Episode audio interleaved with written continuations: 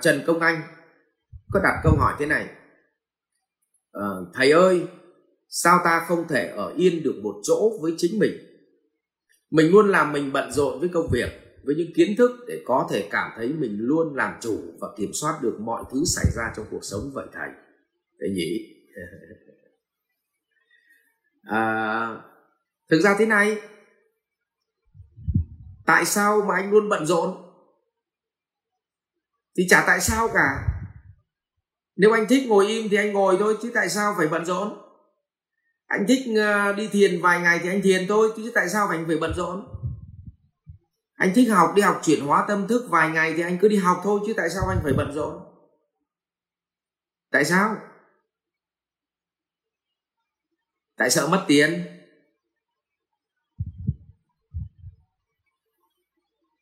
Tại sợ mất tiền tại sao? Tại sợ mất tính, vậy thì bản chất nỗi sợ hãi nó không làm cho anh ngồi yên được. Nhưng tại sao anh lại sợ hãi? Vì anh không tin vào bản thân anh. Anh không tin vào năng lực của bản thân anh. Tôi lấy ví dụ. Tại sao con chim nó đậu trên một cành cây nhỏ. Nó tự tin nó ngắm cảnh nó hót vì nó tự tin vào nếu cành có gãy, thì nó vẫn bay được cơ mà. Tại sao người ta làm doanh nghiệp? Người ta đầu tư tiền ra, mà người ta cầm tiền, người ta ném ra, người ta không sợ chết, mà nhiều khi mình ở ngoài mình lại sợ chết. Là vì người ta biết nội lực của người ta xấu nhất mất hết thì với trí tuệ của người ta lại vẫn làm ra được cơ mà. Tại sao ở tuổi 40 bạn lại không dám làm gì? Mà bạn chỉ thích gì ạ? À? cái gì chắc ăn bạn mới làm. Vì bạn sợ rằng nếu không may mất hết, thì bạn không tin là bạn làm được, thì về già sống bằng cái gì? Tức là nỗi sợ hãi của bạn nó choáng ngợp toàn bộ sự sáng tạo của bạn. Như vậy, có mấy thứ này? Bạn ngồi im, vì bạn sợ mất. Lý do bạn sợ mất, vì bạn sợ hãi rằng sau khi mất cái đó, thì nội lực của bạn không tạo ra được. Như vậy bạn phải ngồi, bạn ăn mày dĩ vãng và bạn trông lại cái kết quả của dĩ vãng. Chứ thực ra bạn không phải là sống trong hiện tại và tạo ra cái cái tương lai. Mà bạn đang phải cố gắng giữ cái quá khứ và ăn mày quá khứ, ăn mày dĩ vãng cho nên nỗi sợ hãi và bạn không dám ngồi tĩnh tại ở đâu đó một vài ngày sợ mất mà. Và nỗi sợ hãi đến nó choáng ngợp bạn là vì bạn không tin vào trí tuệ mình. Đấy là điều quan trọng nhất. Nhưng chính vì bạn không tin vào trí tuệ mình nên bạn dẫy đành đạch bạn phải đi làm hết cái nọ, làm cái kia. Nhưng trí tuệ nó lại sinh khởi từ chính việc tĩnh tại để ngẫm nghĩ xem mọi việc nó vận hành theo quy luật nào để nhìn thấy quy luật nó vận hành và đó bắt đầu hình thành nên minh triết. Bắt đầu bạn với gì ạ? Có trí tuệ giác ngộ. Chính vì vậy mà bạn nên nhớ,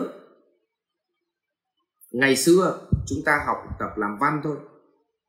Khi phân tích một bài văn thì bao giờ cũng có mở bài, thân bài và kết luận. Và cái phần kết luận đấy chính là phần tĩnh lại đấy để đúc kết nó ra một cái gì. Và liên hệ bản thân. Có phải không? Ngày xưa mình đi học văn lớp 6, lớp 7 đều có phân tích chuyện chí phèo rồi phân tích uh, uh, mảnh trăng cuối rừng lớp cấp 3 đấy. Rồi bao giờ cũng có kết luận. Rồi học lịch sử thì bao giờ kết luận. Sau cuộc kháng chiến ờ, mặc dù đã thất bại rất là nhiều nhưng đã để lại một tấm lòng gì đó vân vân. Thì đấy chính là thứ mà chúng ta ngẫm lại là để lại một cái gì đó tổng kết. Vậy tương tự như vậy thì chúng ta làm việc cả một năm rồi. Thì nhiều khi chúng ta cũng phải để 5 ngày. Không phải đi thiền định để nó ra trí tuệ đâu. Mà chúng ta tạm thời gọi bằng một cái câu là 5 ngày để ngồi ngẫm lại xem một năm nay mình dẫy đành đạch thì mình được cái gì. Bây giờ tĩnh lại tí xem mình đi theo hướng nào. Thấy không? Nhưng mà đi 5 ngày thì sợ mất. Nhưng sợ mất chính vì sợ mất cho nên mất nhiều hơn.